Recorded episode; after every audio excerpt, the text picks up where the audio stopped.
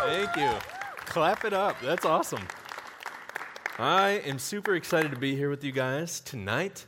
I feel like like amped up, like jacked up. I don't know if it was worship or or Shekinah's closing or like the two cups of wild roast coffee that I had today, but I just like I'm ready to go.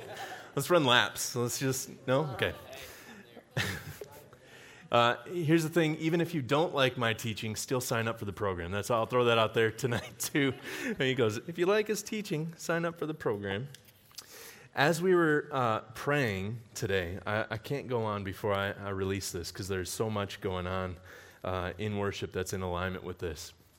Um, but in our time at intercessory earlier, I was just asking the Lord, I said, God, what have you been doing in our people, you guys, uh, this week and this month? Uh, and there's so many things that are in alignment with what was released during worship that I, I can't help but to release it all the more and just uh, deliver this to you guys. And what I heard God saying is, I'm awaking sleepers, I'm reviving those who felt like they've lost it all, and then I'm calling them, them being all of us, to take a stand. Uh, I don't know if that resonates with you, if any of those resonate with you, if all of them resonate with you, but if they do, I just want you to, you don't have to like grab it. And if you want to, you know, physically grab it, act of faith, you could do that as well. Uh, but if you feel that's a word for you, come up and find me after service. Uh, I don't care if there's 100 people that have to find me after service. I want to pray with you and just bless you because um, I, I feel God's doing something incredible on that. Tonight, I'm going to kind of do a type of teaching that I would do if I was doing a breakout at a conference. Is that okay with you guys? Uh, so it's going to be very practical. I'm going to give you guys some, some different tools tonight to help you in your 242s, your relationships, your friendships. Um, but earlier this year, I actually did do a breakout at a conference, and I have some of the breakout session handouts that kind of go in alignment with this. We're going to be talking about spiritual disciplines tonight. Uh, and I'm going to leave these up here uh, after the service. And if you just, if you're going, you know, spiritual disciplines, it's something new to me, or, you know, I've always been confused on that. Where do I begin? Just come up and grab one of these. It's, it was written for like high schoolers, middle schoolers. Um, so it's at a level that everybody can dive in and start their journey with spiritual disciplines. Is that cool? Yes. All right. So let me open up and get my notes, and then we will pray. My wife and son are back here too. They came in to, to visit me. Everybody wave at Samuel. He's a, a year old as of last Thursday. So he's cute. We had a, a brown bear birthday party for him this weekend. Our entire house was just nothing but brown bear. It was amazing. But, Heavenly Father, God, we just thank you. We thank you for tonight, God. We thank you for the things that you're doing in our midst. Father, we pause right now to recognize we're not playing right now. We are actively participating with what you are doing in our age. It is our joy to be here with you. It is our joy to live our life with you. It is our joy to live our life towards you. It is our joy to take our relationships in our life, our friendships, and orient them towards you. And Father, I pray that you would give us wisdom on what that looks like. God, I pray that tonight, as we go over the spiritual disciplines, that these would not be pieces of bondage uh, or shackles that people put themselves in, but they would actually be liberating practices that orient us towards you. That every single discipline, whichever ones we choose to engage with, would be containers for your grace, doorways into your presence would lead us to see you face to face every single day. God, let us build history with you by ourselves in our secret place, but also within our communities. I pray over the communities in this room, God. I pray over the friendships that are represented in this room. God, that they would body forth you and your kingdom into this world. God, we say, have your way. We love you. We praise you. And pray all this in Jesus' mighty name. Everyone said? Amen. Amen. All right. Devoted or 242 is the, the name of our series. And uh, if this is your first week joining us, we've been talking about what does it look like to take our relationships and to orient them towards Christ. We'll come back around to that, but we've been talking about various different things of, of relationships. Bad company corrupts morals. And, and if bad company corrupts good morals, then good company actually promotes good morals. And we talked about who's in your boat and, and who's the good company that you want to have around. But now that we've gotten to that point, now that we've walked through and said, okay, so who are we running through life with? Who are we doing relationship with? Well, then sometimes we're left with that question well, now what? We know who we're doing relationship with, but what does that relationship look like? What does it look like to do community oriented towards Christ? And that's what I want to talk about tonight. So, Acts 2:42. This is the early church. This is right after the, or it's on the day of Pentecost, right after the Pentecost. Uh, so we see what the, the believers, right after receiving the Holy Spirit and empowered to go out and live a kingdom life, are doing. They're living in community together.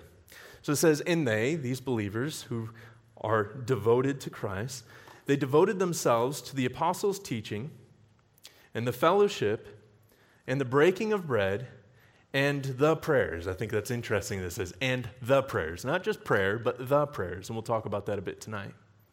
So they devoted themselves to the apostles' teaching that we have. Praise the Lord, we have. It's been recorded for us. We could see what the apostle Paul says. We could see what John says. We could see what Peter says as they lead us and guide us in our Christ like nature.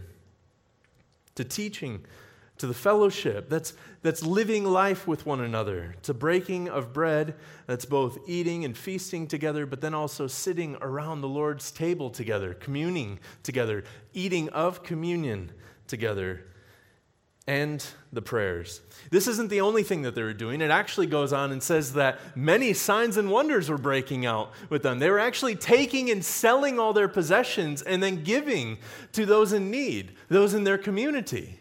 They were so tight knit, they were so oriented towards Christ that they gave all of themselves in order to live a Christ like, self sacrificial life towards the sake of each other, towards the love of each other, towards the love of God, towards the love of neighbor.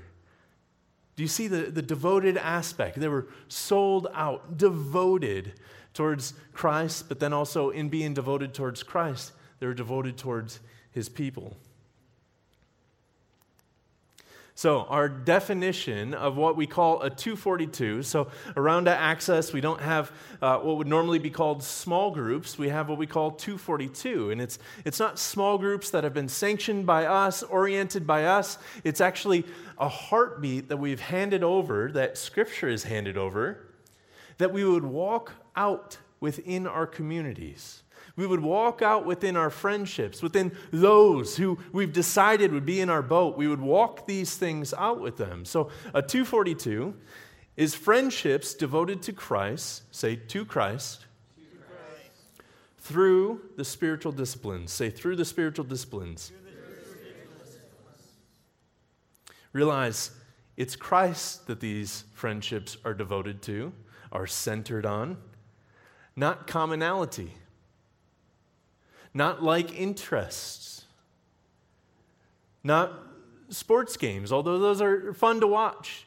It's Christ. This is what we're talking about. When we talk about a 242 communal aspect that's kingdom based, we're talking about friendships that are oriented towards Christ. All else could fall aside, Christ still unites. How beautiful is that? One of my favorite authors, Henri Nouwen, says if you start with community, and want to be faithful to community, you have to realize that what binds you together is not compatibility or common interests, but God. The beautiful thing, I want you guys to take a pause for a moment, and you guys over here look across at these guys over here. You guys look at the beautiful people across over here. I didn't say you were beautiful, but you guys are beautiful too, so look at the beautiful people. You guys look across, and then you guys look across at each other. No, seriously, looking across at each other. I'll get out of your way. Yeah, wave at some people, right? Now look, you guys look at that section. You guys look at that section. You guys look. Uh, anyway, just look at somebody, okay? And recognize that you are here right now because of one thing Christ. You're not here to hear my message. You're not here to, uh, to worship together, although those are great things. You are here for Christ. That's a beautiful thing. Christ unites us. I don't know you, but I don't need to know you to know that I love you because Christ unites us. Isn't that incredible? This can transform our friendships when we realize this because then all other things, all the things that would try and divide us, how many of you guys know that there's plenty trying to divide us within culture today? Plenty that's trying to get us to throw up arms towards each other, cast accusations towards each other, and just go, You're an idiot. You don't know what you're talking about. And Christ says, Uh uh-uh. uh I unite. In our house, Emily and I like to say, well, I like to say, uh, that politics do not divide here in this household. Christ unites. Someone comes over, we're hosting someone, they go, What do you think of that politics? Nope. There's no division here. Christ unites. And it's beautiful. Beautiful. So, friendships devoted to Christ through the spiritual disciplines. We used to say, and the spiritual disciplines. Friendships devoted or centered on Christ and the spiritual disciplines. The issue is that could go askew real quick because the spiritual disciplines aren't ends in and of themselves. It's not like we, we focus on Christ and then we also focus on the spiritual disciplines. No, we focus on Christ through the spiritual disciplines. And as we talk about the disciplines tonight, or you might have uh, heard them called the spiritual practices, as we talk about the practices, the disciplines, they are not the point, but they do point us to Christ. They can be life giving, not because they're life giving in and of themselves, but they're life giving because they orient us towards the one who is life. They have freedom in them because they bring us to the one who has set us free. If you guys are anything like me, this is like confessions of a pastor right now. I remember sitting down and, and hearing, you know, whether it was like Pastor Dwayne is amazing here at Res, and, and he is a disciplined machine. like he wakes up every day at like four, and then he does like laps in a, a pool somewhere. I don't even know where, but he just he swim. That's after he reads scripture, probably like four times through, and you know, and he's just.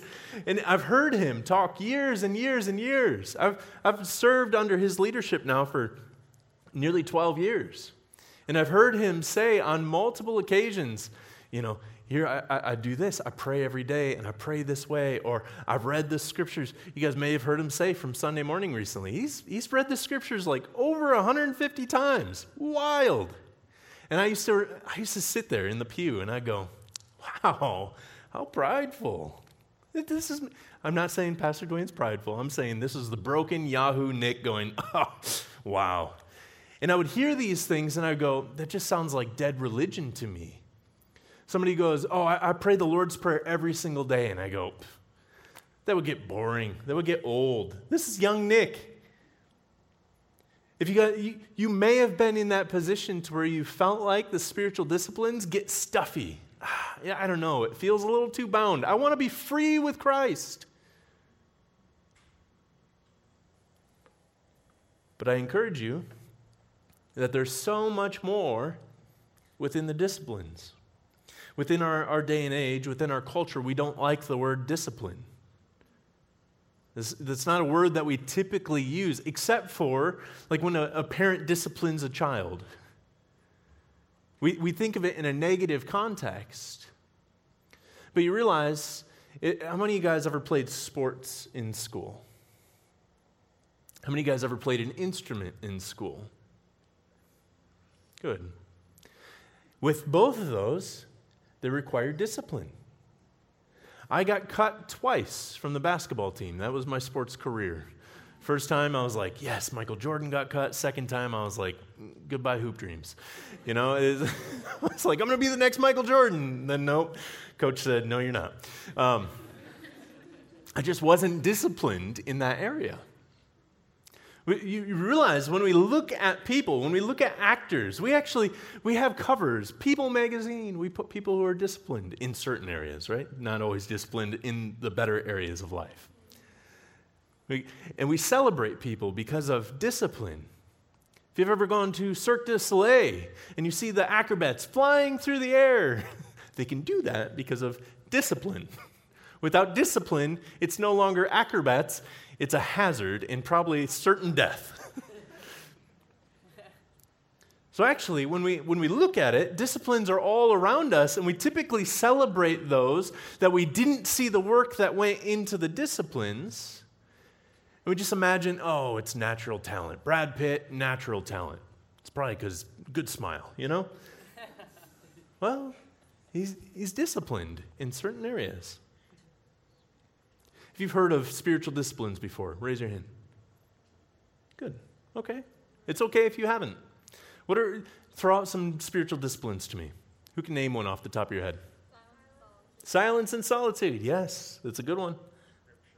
Scripture reading. Good. Fasting. Great.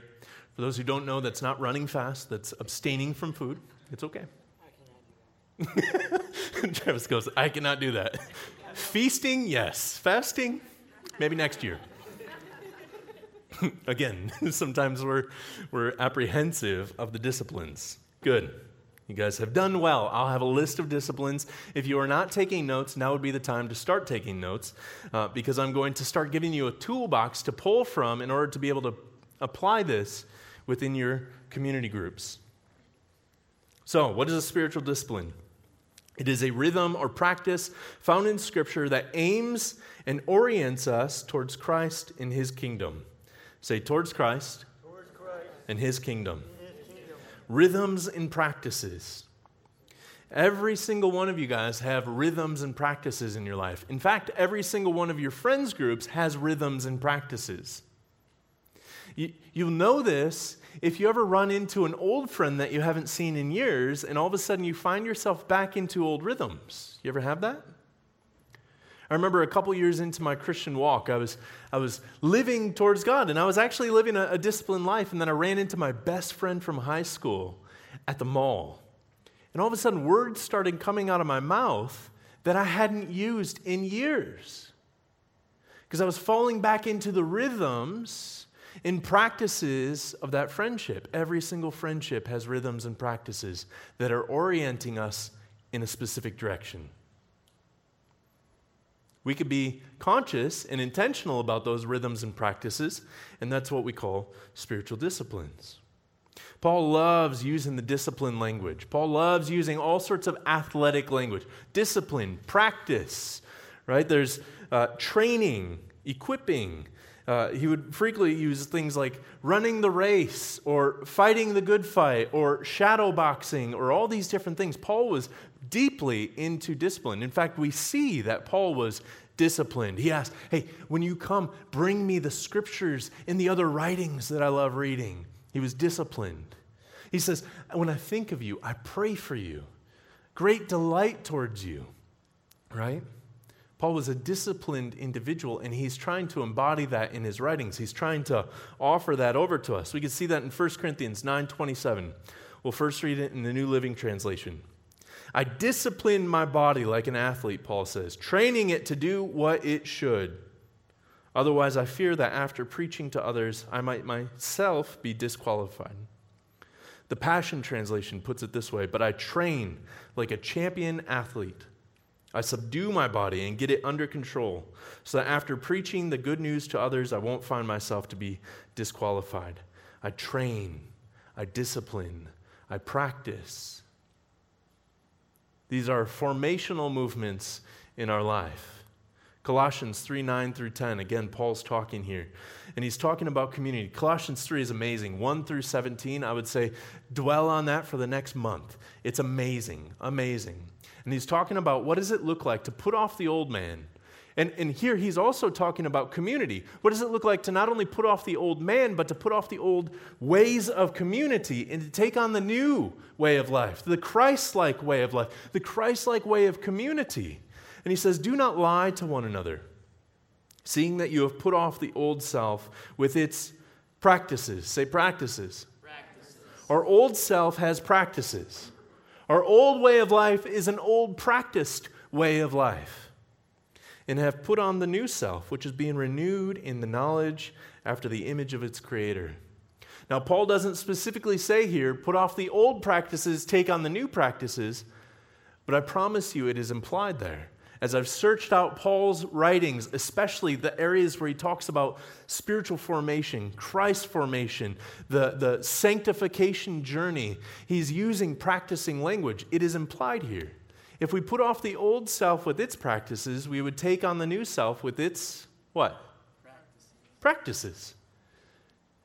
Search it out, and I promise you will see it in there. Which is then, those practices are helping us be renewed in the image and knowledge of our Creator. Absolutely beautiful. So, so far, I've been kind of leaning within these last couple of scriptures towards the individual journey. Spiritual disciplines aid in our devotion towards Christ. If you take these disciplines and you start incorporating them into your life, it will aid in your devotion towards Christ. And as it aids in your devotion towards Christ, you will get to see Christ more fully. And as you see Christ more fully, 2 Corinthians 3:18 says, "We behold him as in a mirror, and when we behold him in his glory, we become like him." So as these disciplines, as these practices orient us towards Christ, we start to find that every step forward after that looks that much more like Christ. This step more than that step, this step more than that step doesn't mean I'm not going to stumble, but it does mean that I'm on a forward trajectory towards the one I'm fixated on. And the practices, the disciplines, have helped me to fixate on them. If that's true, then our communal disciplines aid in our friendship's devotion towards Christ. our communal disciplines, the things that we do as a community, as our friends, are moving us in a specific direction. Is it moving us towards Christ or is it moving us towards whatever? The, the, whatever might not be a bad thing, but you guys are here because we said it. We are here focused on Christ. You guys are here because you're saying, I, I'm taking my Thursday night and giving it to Christ. I'm taking my life and I'm giving it to Christ. I want it to be about Him because He made His life about me. So when our, when our relationships are moving us in a different direction, they're moving us away from that goal. You guys want the goal of Christ being at the center of all? Good. There's life in that. Is this good? All right. Hebrews 10 24 through 25. Let us consider how to stir up one another to love and good works, not neglecting to meet together, as is the habit of some, but encouraging one another, and all the more as you see the day drawing near. The day when Christ returns, when all things are consummated in Him as that day draws nearer and nearer, we would press into this all the more. And realize the writer of Hebrews here, again, is looking at two different habits.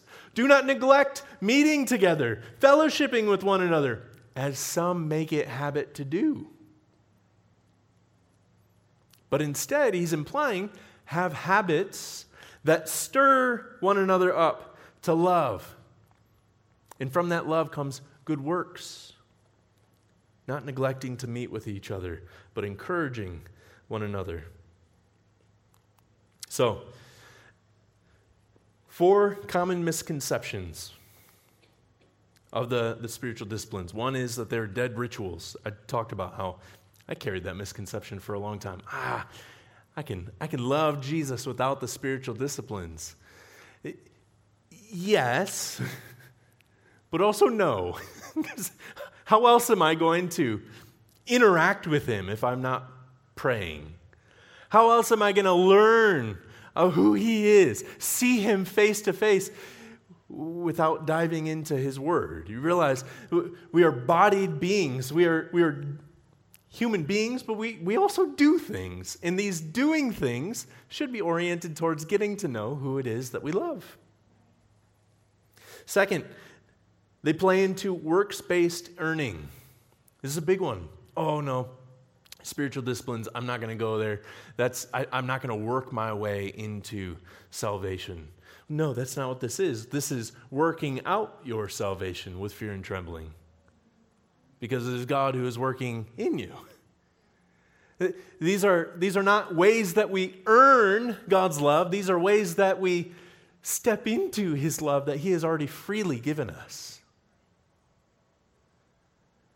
Dallas Willard would say grace is not opposed to effort, it is opposed to earning. It's not opposed to effort, it is opposed to earning. We're not earning our way in, but we are putting effort towards the relationship that we say is ultimate. I don't earn my way into Emily's love, but I, I do work to interact with her, to do things for her, to, to be with her. You realize if I just laid in my bed and was a schlub, it wouldn't be much of a marriage. That's right, I said schlub.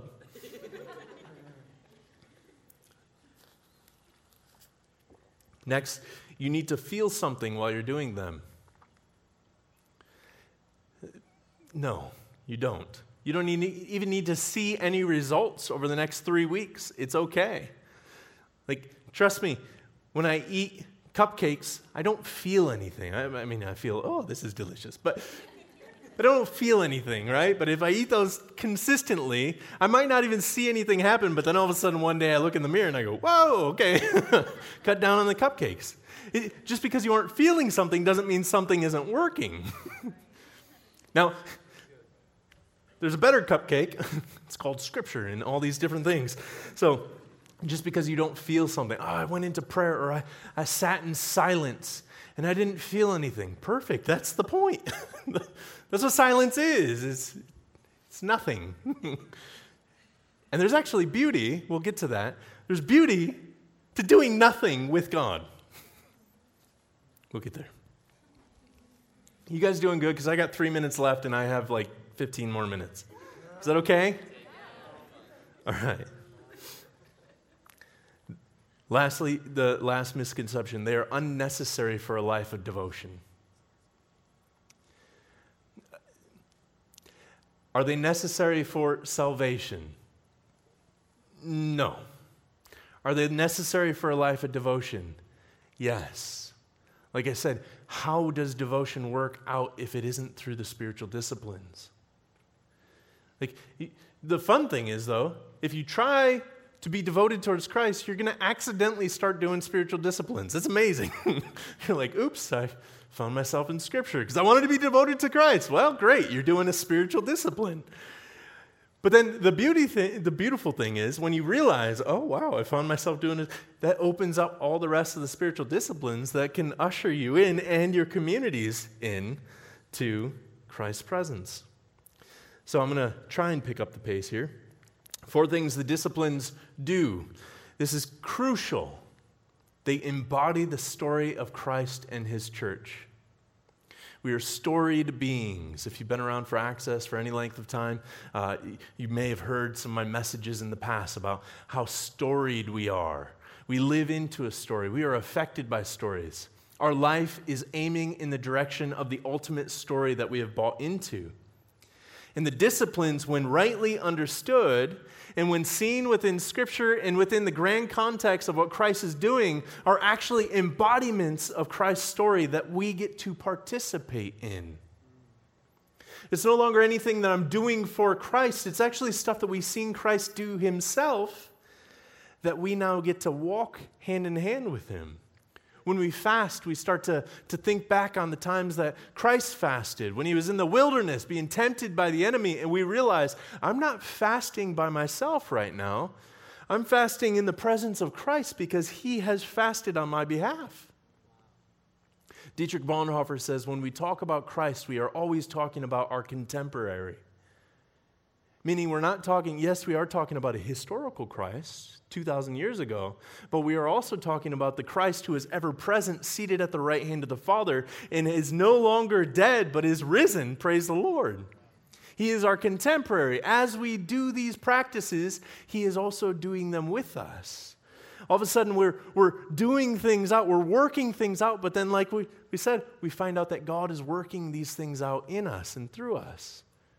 So who's doing what? I don't know. It doesn't really matter. We just we do the disciplines and then all of a sudden we find ourselves in the presence of God. We find that Christ himself is living this story out through us. We find ourselves in his narrative and his narrative starts to find itself in us. They build history with the Lord. I remember uh, Bill Johnson years ago, somebody came up and said, I want you to pray over me that you give me a double portion of your anointing. He goes, I can't do that because I can't give you my history with the Lord. If you want the anointing, if you want what is happening in our midst, you got to take the time and get into the secret place, like Jesus says in Matthew 6. Get in there, close the door, pray to your Father who hears you in secret. They build history with the Lord. And there's nothing like coming together in community. Part of that is tonight. Tonight, as we were worshiping, as things were happening in our midst and things are being released, God's doing this right now. Hey, declare this. That was history with God that we just had as a community. Like I said, as we come together focused on Christ, I don't know you. I don't know if we have really anything in common except for Christ. And yet it doesn't matter because we just had a shared experience in the presence of God that has marked us all that's beautiful. Now imagine taking your community and doing that on a regular basis. Over and over and over again. Now you guys are walking forward, dripping, drenched with the presence of God because you have built history. This should get us excited. This is what we were seeing in the early church. They're building history with the Lord. And in building history with the Lord, they made history with the Lord. That's why we have Acts. Isn't that beautiful? He's inviting. Acts isn't over. I heard someone once say, Acts is the only New Testament scripture that doesn't finish with amen because it hasn't been completed. We're carrying it on. You and I are the church going forward. It's the acts of the apostles, the acts of the church. It's carrying forward. We are, in a certain way, not adding to scripture, but carrying forth the story of God and his people. And we get to do that in community. They aim us towards the love of God and the love of neighbor. If the disciplines are not aiming us towards love, we are doing them wrong. And they develop in us holy habits and virtues, really through the embodiment of Christ and his church, through building history with the Lord, through aiming us to love God and love neighbor, then through all of that, it's developing that holy habit and virtue. Do you guys know what virtue is? I feel like it might be an old word at this point. You guys know vice, like Miami Vice, you know? Vice is, is negative habits of orientations. Virtues, Britannica describes it as this the habitual capacity of a person to respond freely and consciously to situations in a manner that reflects and intensifies his conformity to Christ, which is a lot of words. So, in other words, virtue is the ability to habitually respond to something in a Christ like manner. Do you think it's possible to respond like Christ did on the cross, where when he was spitted at and reviled, he actually blessed? It wasn't difficult for Christ to look out and say, Father, forgive them, for they know not what they do. It would have been more difficult for Christ to have looked out and said, Curse you, because he was the type of person who naturally blessed when being cursed. Do you think it's possible to become that kind of person? To where when you are spit at, reviled, cursed, you look at them and say, God bless you. Father, forgive them. I forgive them. They don't know what they're doing. That's what happens in these. Not overnight, not over years, over a lifetime, devoted towards. And that also is what happens to a community. Often we know communities that when, when somebody feels cursed within the community, all of a sudden gossip breaks out. The natural byproduct is can you believe what they said? Oh, help me to pray over them, okay, brother? Pray over Sister uh, Sally over here because, you know, it's like, that's, that's not it. that's not virtue. But as we, yeah, Sister Sally, that's right. I don't know, we're at a Presbyterian church or it's like, Sister Sally. You guys get it? As a community, we operate within community in virtue because of, of Christ, but then orienting ourselves towards Christ through the disciplines. So, the disciplines are not the point, but they do point us toward Christ.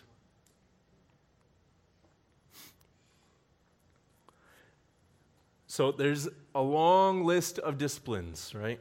Uh, in fact, pretty much anything could be, not pretty much anything, but anything good could be turned into a discipline when oriented towards Christ. Again, I remember a, a story from Dallas Willard, who uh, was a professor, and he had a student that stood up and just said, No, you're wrong in this and that and this and that and this and that. And the guy went on for like five minutes just ranting at him, tearing him down, and saying, You're a terrible professor. And at the end of the class, or at the end of the five minute rant session, Professor Willard said, Well, I think that's about enough for, for the class today. Thank you for your thoughts. We're going to close out. And a student came up, a student teacher came up to him and said, You could have ripped him a new one. Like you could have tore his argument to shreds. Why didn't you? And he said, I'm practicing the discipline of not having the last word. Wow. That's moving towards Christ likeness. So anything could be turned into a discipline, right? Like, I, I need to practice the discipline of not going into the pantry and eating Samuel's goldfish, right? Like, it could be turned into a discipline. There's things that can be. But then there's also disciplines that we see in Scripture. You're like, okay, hurry up, guy. Um, disciplines that we see in Scriptures. And I want to uh, write these down in your notes. Search some of these out. I'm not saying you have to go home and try all of these on, that would break you okay? You would have an operator failure and you would weep yourself to sleep, okay? But choose one, maybe two if you're feeling extra ambitious, but choose one of these as you move forward from today to incorporate within your 242s something that you may not have done with each other in the past. So the first one is the prayers. Again, Paul, or sorry, uh, Luke, as he was recording Acts, and said they devoted themselves. He says the prayers. So it's not just prayer, uh, as in they just came together and said, "What do you want to pray about? Do you have any prayers, Sister Sally?" Right? Uh, no, there, there's rote prayers that they would pray. You guys know one of them, the Lord's Prayer Our Father who is in heaven, hallowed be thy name. They would pray this. In fact, the Didache, one of the earliest uh, church records that we have after the scriptures, it's not part of the scriptures, we don't hold it at the same level, but it was considered the Didache, the teaching of the apostles, and the teaching of the church said, you should pray the Lord's Prayer three times a day morning, midday, evening. So we know that for years, the early church would pray the Lord's Prayer a written prayer. They would, wouldn't wing it, they would just pray the Lord's Prayer three times a day, and they found it enriching. This week in class for discipleship, we were talking about, we're closing out in the next couple of weeks, and we were talking about our chapel times. And we start every chapel off with the Lord's Prayer. We finish every chapel off with communion every single week. We have not missed a week. And we were talking about how transformative that has been. Not only has it transformed the way that we look at the Lord's Prayer, but it also transforms us as we've been praying God, your will be done on earth as is in heaven, right? Give us this day our daily bread. That is transformative when you pray that together over a course of, of time. The prayers. Psalms are prayers. You could live into the Psalms. Realize that the Psalms were actually the prayer book of Jesus. You realize that Jesus coming as man had to learn and grow. So he actually learned how to pray, which is crazy thought. The humility of God that he stooped to our level and had to learn how to pray. He who receives prayers, he who intercedes on our behalf for the rest of eternity, had to learn how to pray, and he learned how to pray through the Psalms to such a degree that he's hanging on the cross and Psalm 22 just falls out of his lips. My God, my God, why have you forsaken me? That's a psalm. He's praying the way that he's learned. The, the early church leaned into that and prayed these on a consistent basis. Communion. Again, like I said, these embody the story of Christ and his church. The beautiful thing about communion is you get in, anytime you have, this is a, an assignment for you, anytime you have a breakdown, an argument in your group, come around the table of communion. You're reminded of Christ's forgiveness, and you're reminded that you're sitting across the table not of an enemy, but of somebody who God has chosen and welcomed to the table. Oh, that's transformative to a community, guys. You start to realize wait a second, our bickering, our disagreements are nothing. Paul would say, they're dog dung compared to the surpassing greatness of knowing Christ. That'll transform a community, that will melt away shame. You come into your community, you go, if you guys only knew what I did this week. And then you come around the table of Christ, you drink of his blood, you eat of his flesh through the, the bread and wine or grape juice, right? Drink responsibly. But,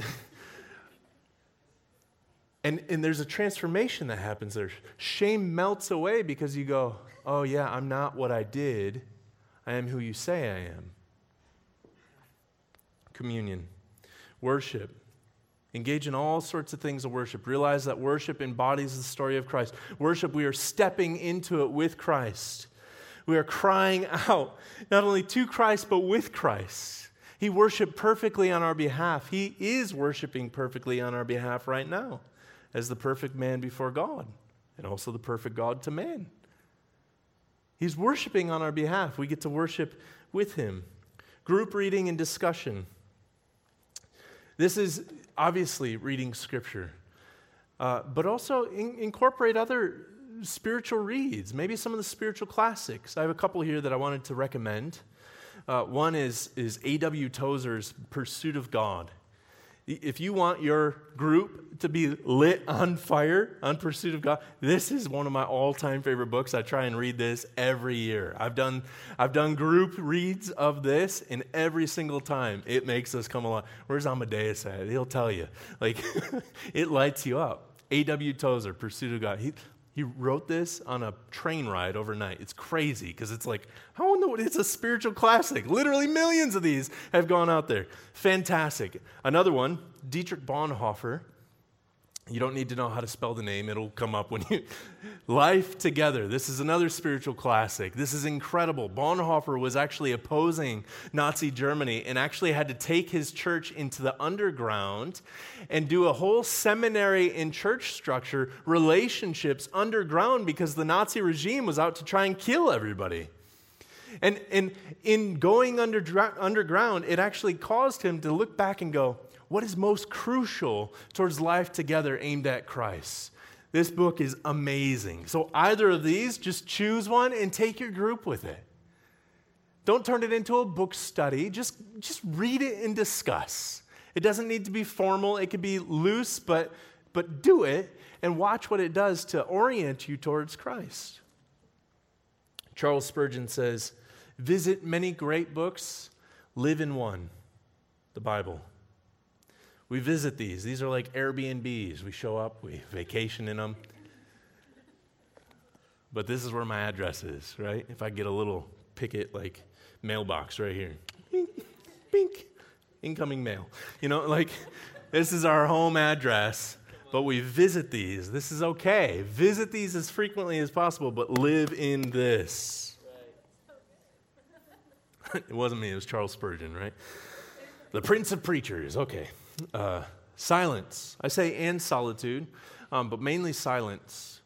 I think one of the most marking points of a community that is healthy is the ability to be silent with one another.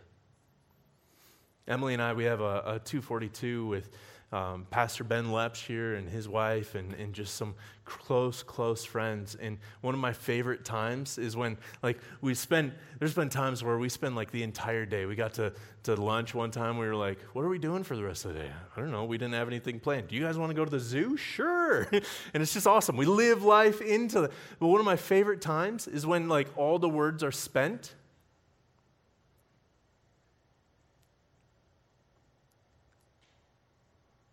and silence comes in. There's no more need for words. Hearts are calling out to one another. Deep is crying out for deep. There's no need to perform, there's no need to talk, there's just silence within the group. And those silent moments become holy moments. Those silent moments, you'll feel it, are impregnated. The Celtic church would say that there's places like they call them thin spaces where the space between heaven and earth is so thin you could reach out and grab it, cut it with a knife. Silence brings in thin spaces. It's beautiful. You don't want to force it, but you can exercise it, you can practice it. It's awkward at first. You want to search for your phone at first, but if you learn to embrace it over time, it could be rich and rewarding. Acts of service. Allow your group to go beyond itself, to live beyond itself. Maybe you're going to be like Acts 2, where they gave of their possessions and then sold their possessions and gave to those in need. Maybe your group goes out and says, hey, you know what? And that's generous giving is on here as well. You know what? We're going to be outwardly focused. We're going to be others focused. Let's listen to the Lord to see what He wants us to do to go out and serve. Whether it's the homeless, whether it's the elderly, whether it's widows, whatever it might be, we're going to go out and serve. Are these good? Lectio Divina, we have a, a, packet in the back, so that's scripture reading, but Lectio Divina just means divine scripture reading. There's a way of, of praying into scripture, leaning into scripture, and meditating on it that you can do as a community. Uh, there's packets in the back part of our Red Initiative that you could get for that. Evangelism. What does it look like to be so full of Christ within your community that you can't help but to burst at the seams and go out and share them with others? You catch just his heartbeat for what he's doing in your community. What's, what's it look like to just shift that heartbeat, to, to look at that heartbeat from another facet and go, oh my word, how can we keep this in our midst? How can we not want to run out there and share it with others? Experience this with us. Fasting and feasting. Maybe fast together. There's been times where my closest brothers and I, for situations or even just seasons that we go, hey, we feel like we're supposed to be fasting together. We'll take, whether it be a day or a three day stretch, and we know that each other is with each other in fasting. There's a solidarity in fasting with somebody else. It's not a show. It's a, hey, we're going to die to ourselves and lean in to see what God wants to do in our midst, what He wants to say to us, what He wants to release through us, in the vision that comes from that. Again, the solidarity. I wasn't fasting with them in their presence, but after three days, we come together and I go, I know you deeper because we were just emptying ourselves together. It's beautiful, absolutely beautiful. It's not twisting God's arm, but it is learning a rhythm of feasting on every word that comes from the mouth of God in recognizing that man does not live on bread alone. And then feasting. Emily and I, we love hosting Friendsgiving over at our house. We do it for the students, we do it for our friends group. There's something to coming around the table and just, there's times to just indulge in food and, right, to have to like, uh, loosen your belt one notch. It's like, man, we just expanded together. This is amazing. It's good. There's more of you to love, is what you know my friends say to me, and I, I don't know how to take that one.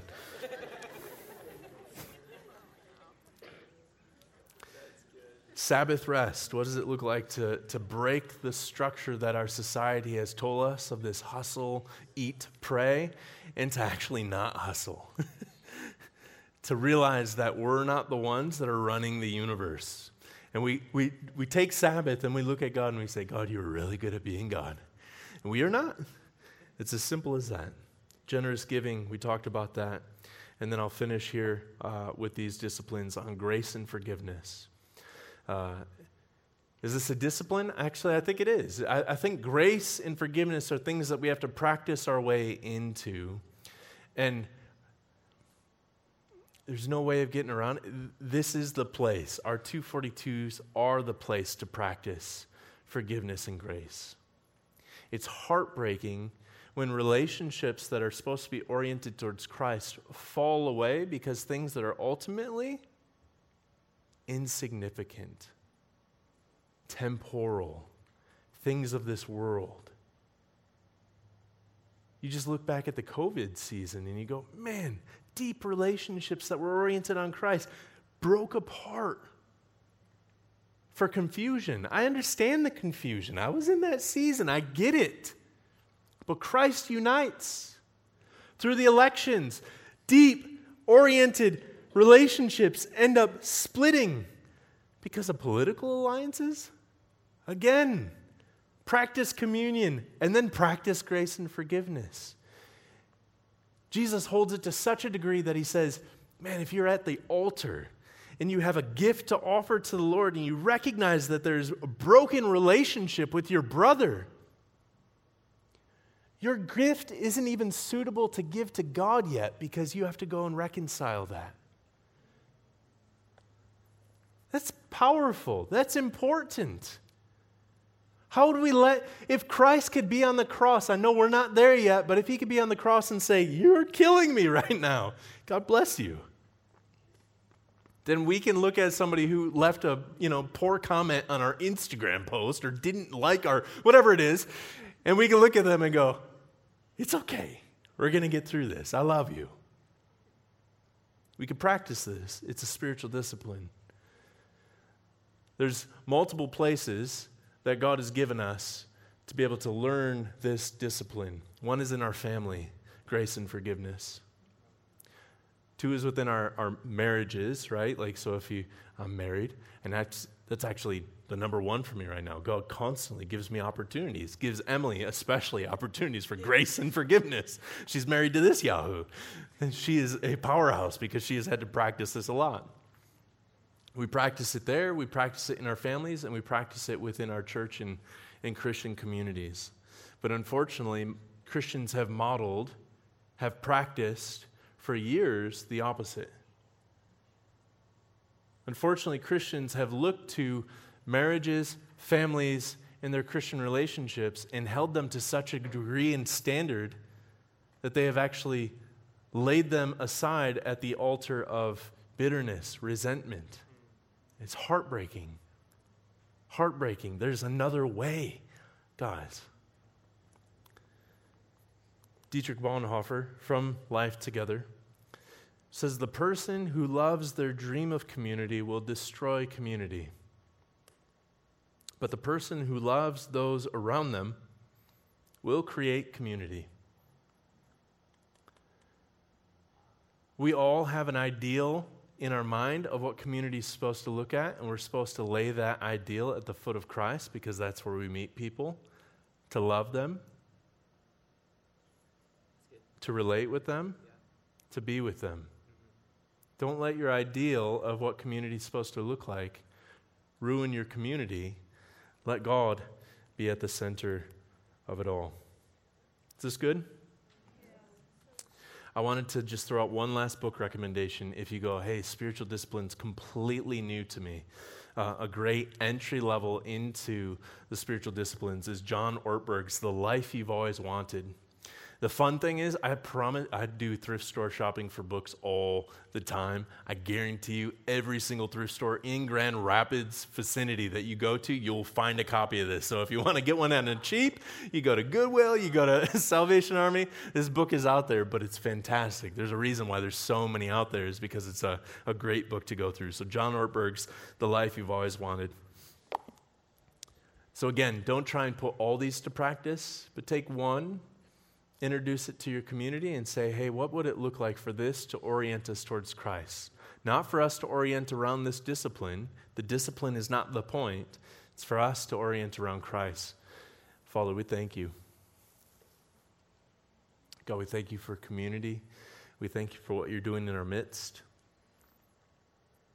And God, I pray that the, the communities uh, here at Access would be marked by your presence would be marked by a constant, fervent pursuit of you and your kingdom.